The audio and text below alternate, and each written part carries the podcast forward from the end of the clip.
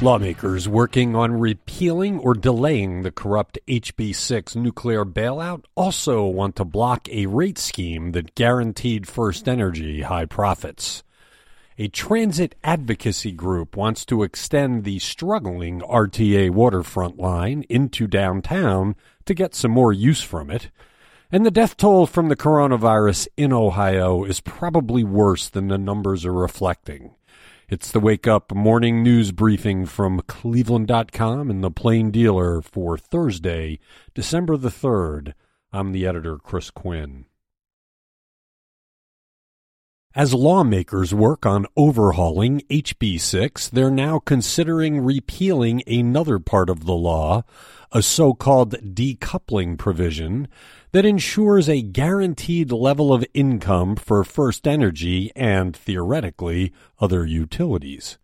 Jeremy Pelzer reports that decoupling allows First Energy to charge ratepayers a total of $355 million more through 2024 to guarantee the company a yearly revenue of $978 million. That's the amount First Energy raised in 2018, a year in which the utility made more money than in other recent years, thanks to hot weather and other factors. Legislatures who passed HB 6 decided to give First Energy the most it ever made in any year rather than average its revenues over a series of years. It was the most lucrative part of HB 6 for the embattled utility which federal investigators say spent $60 million, which was used for bribes to get HB 6 passed.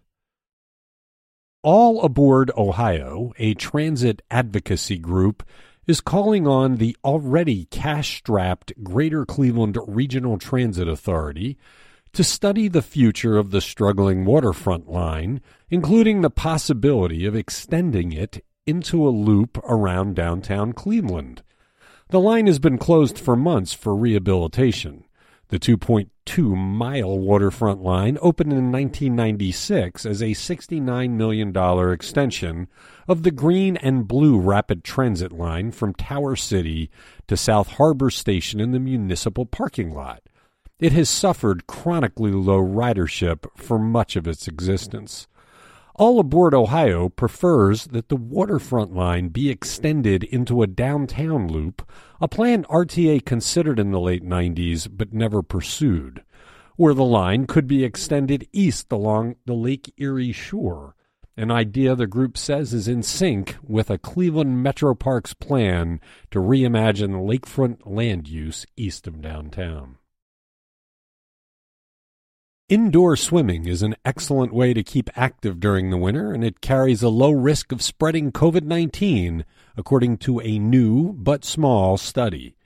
It was published last week by the volunteer group New Jersey Swim Safety Alliance, and it found no reported instances of coronavirus spreading at indoor pool facilities within that state.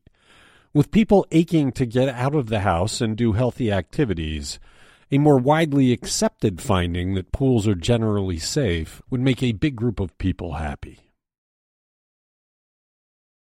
The death toll from the coronavirus in Ohio likely is about to become more grim than indicated by the record number of 430 fatalities reported in the last week.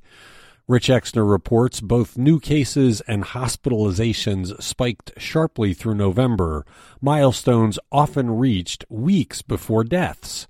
The health department reported 119 deaths on Tuesday, yet close to half of them occurred more than a week ago.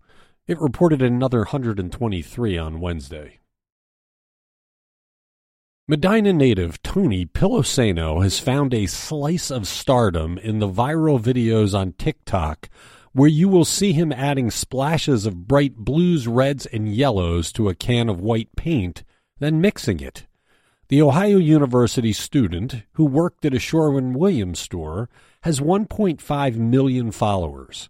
In November, Piloseno's name showed up in national headlines when he revealed he had been fired by Sherwin Williams because of allegations of gross misconduct. Piloseno made the viral videos while studying marketing at Ohio University and working at a Sherwin Williams store on the side. Many of the videos were created during slow times at Sherwin Williams and also while he was off the clock.